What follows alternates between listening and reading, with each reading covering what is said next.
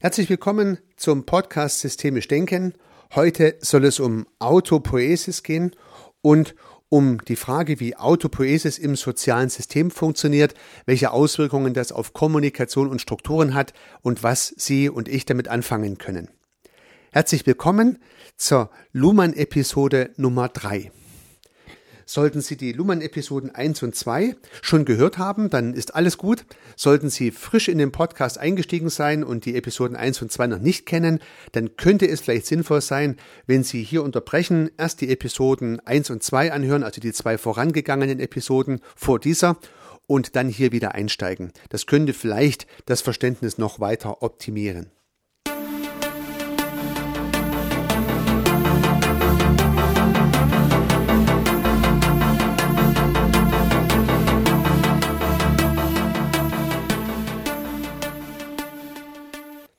Ja, starten wir mit dem Begriff der Autopoesis von Maturana entwickelt. Ja, Maturana ist uns ja im letzten Podcast schon untergekommen, der die Strukturdeterminiertheit von Systemen eingeführt hat, also das heißt die Grenze der Systeme durch Strukturen definiert hat und Maturana hat auch den Begriff der Autopoese spezifiziert und wie kam er darauf? Das hat Luhmann ein bisschen aufgeklärt. Er hat äh, den Begriff Poesis gelernt, also Maturana hat den Begriff Poesis gelernt als sinnvolles Herstellen eines sinnvollen Werkes, also sinnvolles Handeln, das Herstellen eines sinnvollen Werkes, das ist die äh, Benennung des altertümlichen Begriffes Poesis und in Abgrenzung dazu gibt es den Begriff der Praxis, nämlich es wird was gemacht. Ja, also praktisch was gemacht. Das muss nicht sinnvoll sein, aber man hat was getan. Das ist Praxis. Und nun hat äh, Maturana gesagt, in, im Falle von Systemen, da möchte man ja was Sinnvolles tun, also ein sinnvolles Werk schaffen, also ist Poesis ein gutes Wort. Und weil das immer wieder stattfinden soll und muss, weil sozusagen eine sinnvolle Operation an der anderen sinnvollen Operation dranhängt, deswegen Auto und so ist der Begriff Autopoesis entstanden. Und im sozialen System ist ja die Autopoesis die Kommunikation, die immer anschlussfähig aneinander angehängt wird. Und nur wenn immer wieder kommuniziert wird, wenn anschlussfähig kommuniziert wird, nicht abschließend kommuniziert wird, dann besteht das soziale System weiter. Also sollten Maßnahmen oder Ereignisse stattfinden, die eine Kommunikation unterbinden, so dass kein Anschluss an Kommunikation mehr stattfindet, äh, dann ist das soziale System in diesem Falle tot. Ja. Beim biologischen System ist beim Verhindern des Stoffwechsels das biologische System tot und wenn das Gehirn nicht mehr denkt, dann ist das Gehirn tot. Ja. Unter diesen Gesichtspunkten klappt das auch wieder in allen dreien Systemen, die wir auch im letzten Podcast schon ein bisschen differenziert beleuchtet haben. Letztendlich auch im technischen System, also wenn kein Strom mehr fließt, dann funktioniert der Fernseher auch nicht mehr oder das Radio. Also unter diesen Gesichtspunkten klappt das auch im technischen System höchstwahrscheinlich äquivalent. Autopoesis, das immer wiederkehren von Operationen, die das System als solches ausmachen und seine Grenzen dann auch beschreiben. Das ist sozusagen der Gedanke von Maturana, der sich ja im systemischen Denken und Handeln sehr weit durchzieht. Ich bin mir sicher, Sie haben diesen Begriff ja auch schon gehört und höchstwahrscheinlich auch verwendet. So, wenn wir uns jetzt wieder ein soziales System vorstellen, vielleicht äh, aus nicht nur einer oder zwei, nicht nur aus zwei Personen bestehend, sondern aus mehr Personen bestehend, äh, dann reden diese Personen miteinander. Es findet Kommunikation statt. Die kann ja auch zeitlich ein bisschen versetzt stattfinden, aber diese drei oder vier äh, Kommunikationsteilnehmer, die halt hier kommunizieren, bilden ein soziales System, in dem sie anschlussfähig miteinander kommunizieren und demzufolge die Autopoese stattfindet. Und jetzt bilden sich diverse Strukturen, die ähm, durch diese vier Leute gebildet und letztendlich auch entwickelt werden, um die Kommunikation zu ermöglichen und oder zu verbessern. Also Struktur, um Kommunikation zu ermöglichen oder auch äh, Kommunikation, um Struktur zu ermöglichen. Dieser Regelkreis, den wir auch im letzten Podcast schon aufgegriffen haben. Und nun bin ich mir nicht ganz sicher, ob meine beiden Interpretationen von Struktur äh, beide valide sind, aber für mich sind sie hilfreich und funktionieren auch und deswegen möchte ich es Ihnen auch so anbieten. Die eine Möglichkeit von Struktur ist Sprache. Also das heißt, die, die Menschen, die kommunizieren, müssen die gleiche Sprache sprechen Und wenn Sie dann die Sprache in ihrer Ausprägung auch beherrschen, also die Wörter, die Syntax, die Semantik, die Grammatik, alles, was halt so notwendig ist, dann verstehen Sie sich auch. Und dann besteht die Möglichkeit, dass Sie sich verstehen. Das heißt also, die Kommunikationspartner müssen Strukturen entwickeln wie Sprache, um überhaupt mal kommunizieren zu können. Wenn zwei Menschen miteinander kommunizieren und vollkommen andere Sprachen sprechen würden, können sie kein soziales System ergeben. Wenn sie sozusagen miteinander verständliche Sprachen sprechen, äh, dann äh, können sie miteinander kommunizieren und ein soziales System bilden. Nun sind ja aber soziale Systeme nicht nur zwei Kommunikationspartner, sondern es können ja auch größere Einheiten sein, Familien, Teams, Abteilungen, Unternehmen, ganze Gesellschaften, wenn es darauf ankommt, die in ein äh, System mal gedanklich zusammengefasst werden können. Und jetzt ergeben sich neue Herausforderungen, nämlich gewisse Komplexitäten, die in so einem sozialen System dann entstehen. Und mit diesen Komplexitäten möchte ich mich heute insbesondere beschäftigen. Das hat Luhmann auch gemacht. Ja. Er hat zunächst mal den Begriff der Komplexität definiert. Er hat gesagt, Komplexität ist ähm, die Anzahl der Elemente und deren Relation die Anzahl der Elemente und deren Relation. So wird Komplexität definiert. Also es gibt dann verschiedene Komplexitäten, die man sich vorstellen kann. Es geht ja nicht immer nur äh, um Kommunikationssysteme, aber hier angewendet auf Kommunikationssysteme, da hat man ja die Elemente, während die Kommunikationspartner, also üblicherweise Menschen, und deren Möglichkeit gleichzeitig mit verschiedenen anderen zu kommunizieren, das wären dann die Relationen. Und das, man sieht schon eine kleine Problematik mit, mit der Zeitachse, da komme ich gleich noch drauf. Aber zunächst mal besteht ja die Kommunikation aus den Kommunikationspartnern und deren Relationen, die die miteinander bilden können. Und man könnte sich da so ein kleines, tatsächlich ein kleines Bild vorstellen oder aufmalen, weil meistens wird das System so als so Bubble aufgemalt. Das ist so ein Kringel, wo man reinschreibt System. Ins soziale System ist es aber eigentlich nicht. Ins soziale System ist ja nur die Kommunikation ohne die Menschen. Habe ich ja im letzten Podcast schon gesagt, das ist Luhmann auch wichtig. Der Mensch mit seinem, mit seiner biologischen Funktionsweise und mit seiner psychischen Funktionsweise ist Umwelt für das soziale System, aber nicht Bestandteil des sozialen Systems. So. Also machen wir mal einen Bubble auf, das wäre sozusagen der Mensch und mehrere Bubble, also zum Beispiel zwei. Und dann machen wir so ein einen großen Doppelstrich dazwischen rein, zwischen diese beiden Bubbles. Also zwei Menschen reden miteinander und dieser Kanal zwischendrin, das wäre das soziale System. Wenn wir jetzt drei Leute aufmalen würden, dann hätten wir ja auch mehrere Verbindungen und diese Verbindungen sind das soziale System. Und würden wir jetzt 50 Leute aufmalen, dann könnten die, die alle theoretisch miteinander kreuz und quer sprechen dann müsste man sehr, sehr viele Verbindungswege aufmalen. Das wird da dann exponentiell logischerweise mehr an möglichen Verbindungswegen zwischen all diesen Menschen. Und jetzt kommen wir in die Problematik der Komplexität hinein. Das heißt also, der Kommunikationspartner, der ist gar nicht in der Lage, so viele Gespräche gleichzeitig zu hören und oder zu führen. Und demzufolge ist jetzt die, die Relationskapazität der Kommunikationspartner begrenzt. Also jeder Mensch kann nur mit einer gewissen Anzahl von Kommunikationspartnern kommunizieren, sonst geht's nicht mehr. Ja. Und ja, also bei mir ist es eigentlich nur eine Kommunikationsbeziehung. Ich bin da nicht sehr talentiert. Wenn ich mich auf ein Gespräch konzentriere, dann ist für mich das zweite schon nur noch im Schatten äh, wahrnehmbar und fast nicht mehr hörbar. Andere Menschen sind vielleicht detaillierter, die können vielleicht ein Gespräch führen und noch einem zweiten gut zuhören, die haben dann vielleicht eine besondere Fähigkeit oder vielleicht sogar noch dreien, aber dann hört es höchstwahrscheinlich vollständig auf, dann klappt es nicht mehr. Da sieht man schon, äh, dass die, dass die ganze Geschichte noch eine zeitliche Dimension hat. Das heißt, das soziale System ist ja nicht auf der Zeitachse nur im Jetzt, sondern es läuft ja sozusagen auch weiter zeitlich. Und wenn ich jetzt im gewissen Zeitablauf mit verschiedenen Menschen spreche, nicht gleichzeitig, sondern zeitversetzt, dann ist es ja immer noch ein soziales System.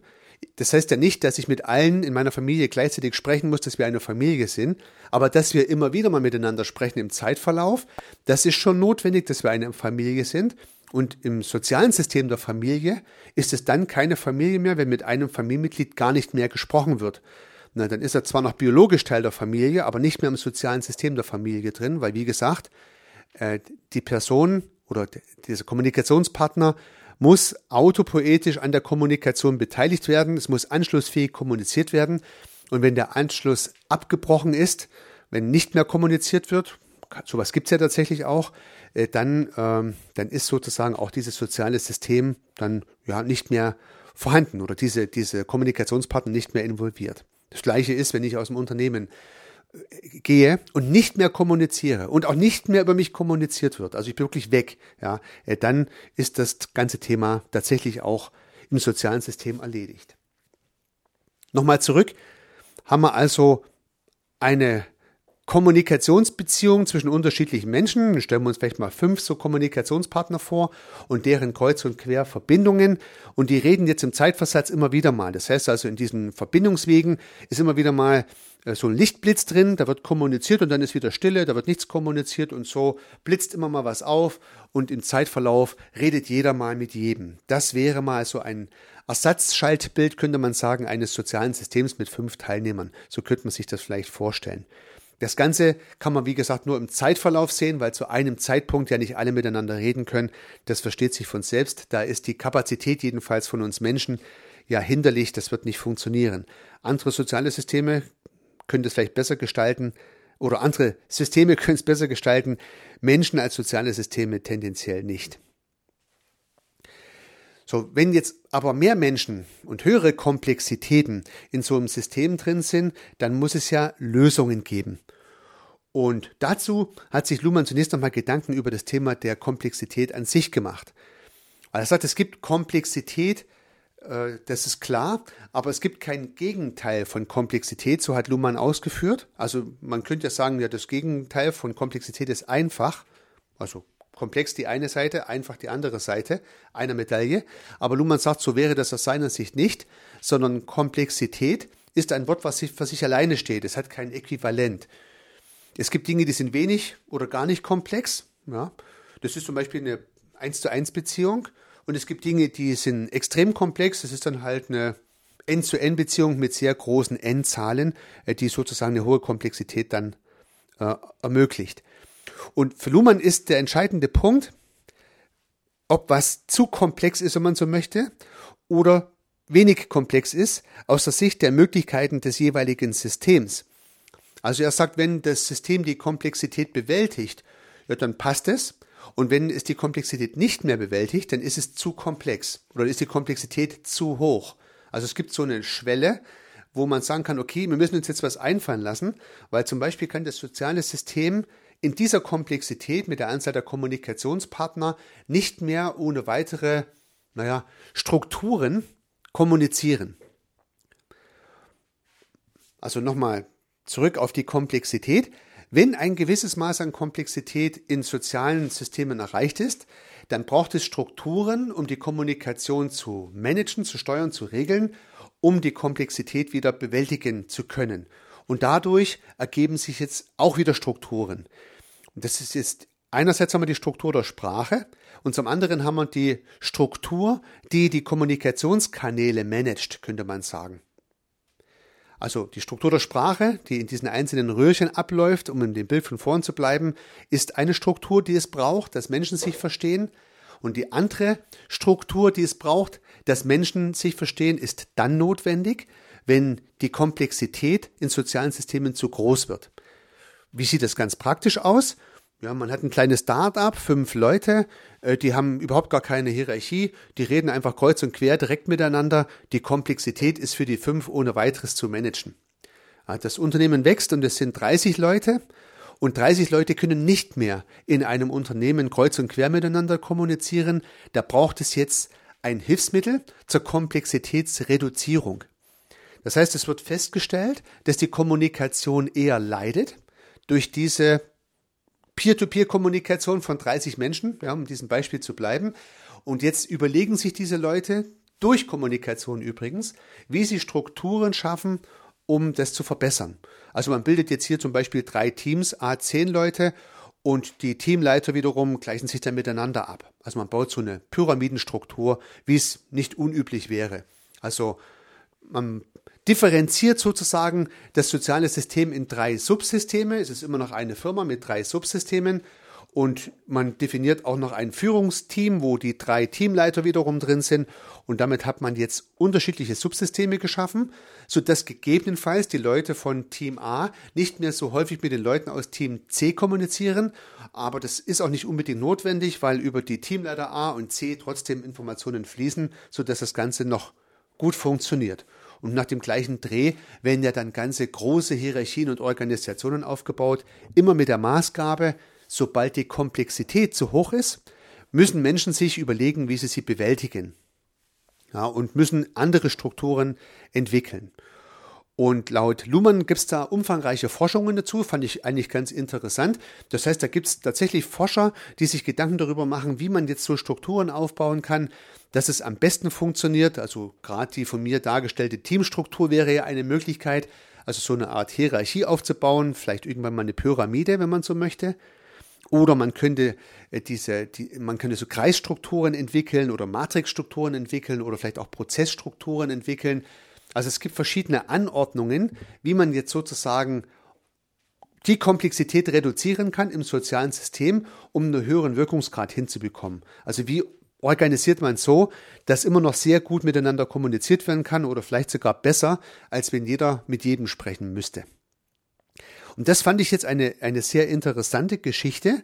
Das heißt, Menschen im sozialen System oder die Kommunikation im sozialen System, nicht die Menschen, die Kommunikation im sozialen System äh, wird zu komplex. Das heißt, man kann das nicht mehr bewältigen, weil die Kommunikationspartner nicht in der Lage sind, die Informationen aufzunehmen, zu verarbeiten und wieder weiter zu kommunizieren, die von allen Seiten an sie herangetragen werden. Und dadurch äh, ist die Notwendigkeit gegeben, Strukturen zu bilden, die es wieder ermöglichen, besser zu kommunizieren. Na, das ist vielleicht von dem her auch mal ein ganz interessanter Gedanke, den man sich in der heutigen Zeit, wo man sehr viele andere Ideen entwickelt, nicht mehr so häufig hinterfragt.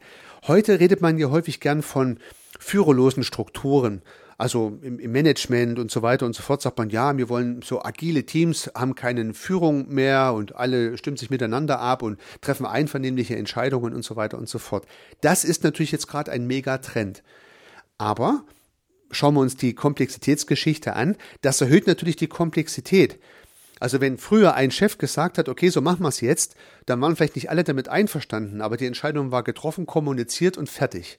Ja, wenn heute zehn Leute im Team beispielsweise alle mit ihrer Stimme beitragen können, eine Entscheidung herbeizuführen, dann braucht es viel mehr Kommunikation und wir haben eine sehr viel höhere Komplexität, um alle Meinungen zu hören und abzuwägen, alle Widerstände auszuräumen, um dann am Ende zu einer Konsensentscheidung zu kommen, die dann wiederum äh, ja hoffentlich äh, von allen mitgetragen wird. Das ist dann schon ein längerer Prozess.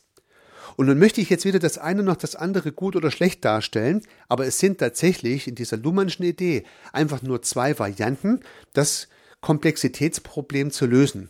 Und man sollte vielleicht gerade als Systemiker nicht sagen, das eine ist besser wie das andere. Ab und zu mal höre ich so in meiner Bubble solche Tendenzen heraus, ja, so nach dem Motto, ja, ohne, ohne Management ist alles viel besser. Ich habe auch tatsächlich schon ganz andere Erfahrungen gemacht und habe das selber sehr genau beobachten können, dass es halt oftmals nicht besser ist, wenn alle mitentscheiden können. Äh, das gefällt noch nicht mal den Leuten, die mitentscheiden dürfen. Die hätten dann lieber gerne einen Chef. Ja, es gibt aber natürlich auch Strukturen, die einen Chef haben und sich nichts mehr wünschen, als mehr mitentscheiden zu dürfen. Es gibt nicht schwarz-weiß. Und das ist ein bisschen meine Message an dieser Stelle und auch vielleicht die größte Lessons learned in dieser Podcast-Episode.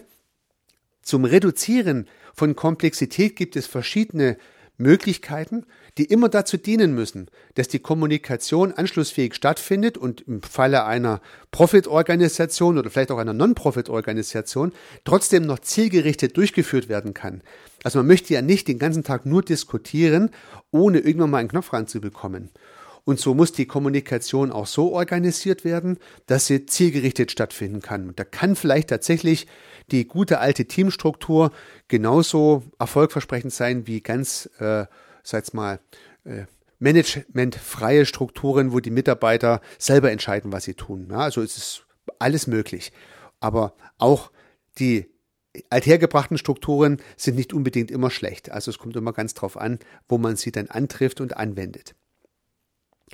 Ja, das vielleicht nochmal zum Fazit dieser Episode.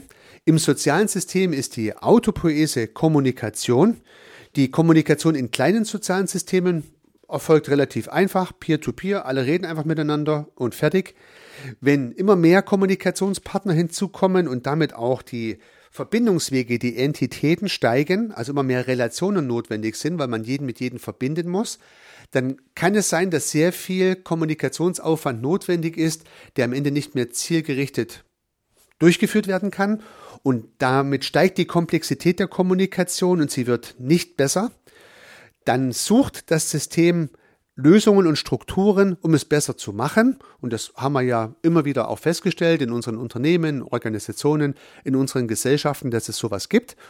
Und diese Strukturen dienen eigentlich dazu, die Kommunikation aus der Komplexität in neue Strukturen einzufüllen und damit natürlich auch wieder Effizienz zu steigern. Ja. Und ja, ich habe letztens, gerade gestern ist das, glaube ich, gewesen, ja, dann gesagt, ja, früher, da war das besser gewesen. Äh, da, da konnte man auch mal im Unternehmen kreuz und quer zu anderen Abteilungsleitern gehen und mit denen sprechen als Mitarbeiter. Und heute wird ja schon strikt darauf geachtet, äh, dass man nur noch mit seinem Chef spricht und der dann wiederum mit den anderen spricht. Naja, habe ich mir gedacht, nach Kenntnis dieser Luhmannschen Geschichte, eigentlich ist es auch richtig so. Wenn ich jetzt als Unternehmen Strukturen aufbaue und sage, ich habe einen Abteilungsleiter und verschiedene Abteilungen, dann ist es halt tatsächlich nicht gewollt, dass der Mitarbeiter aus der Abteilung 1 äh, zum Chef aus der Abteilung 5 geht und mit ihm spricht, sondern er müsste zu seinem Chef gehen und der muss mit dem Chef der Abteilung 5 sprechen, weil wenn dann doch wieder alle kreuz und quer miteinander sprechen, dann hat die Struktur ja auch keinen Effekt. Ja, dann habe ich ja immer noch die hohe Komplexität der Kommunikation, wenn es jeder machen würde. Also wäre es schon konsequent und richtig zu sagen, wenn ich Hierarchien aufbaue, dann muss ich sie auch einhalten. Und dann ist es auch richtig, wenn der eine Chef zum Mitarbeiter sagt, lieber Freund, mit diesem Anliegen gehe bitte zuerst zu deinem Vorgesetzten und komme nicht zu mir. Ja, das mal nur als praktische Anmerkung, dass diese Linienorganisationen und die Hierarchien dann auch genutzt werden sollten, wenn das System sagt, das ist für unsere Kommunikation hilfreich, liegt ja dann irgendwie auf der Hand. Ausnahmen bestätigen natürlich wie immer die Regel. Ja, in dem Sinne würde ich mich freuen, dass Sie den ein oder anderen spannenden Gedanken mitnehmen konnten und werde in der nächsten Woche mit der Luhmann Episode 4 darauf aufbauen. Darauf freue ich mich schon. Ich würde mich freuen, wenn Sie auch wieder dabei sind. Viel Erfolg bis dahin. Unternehmen Sie was. Ihr Heiko Rössel.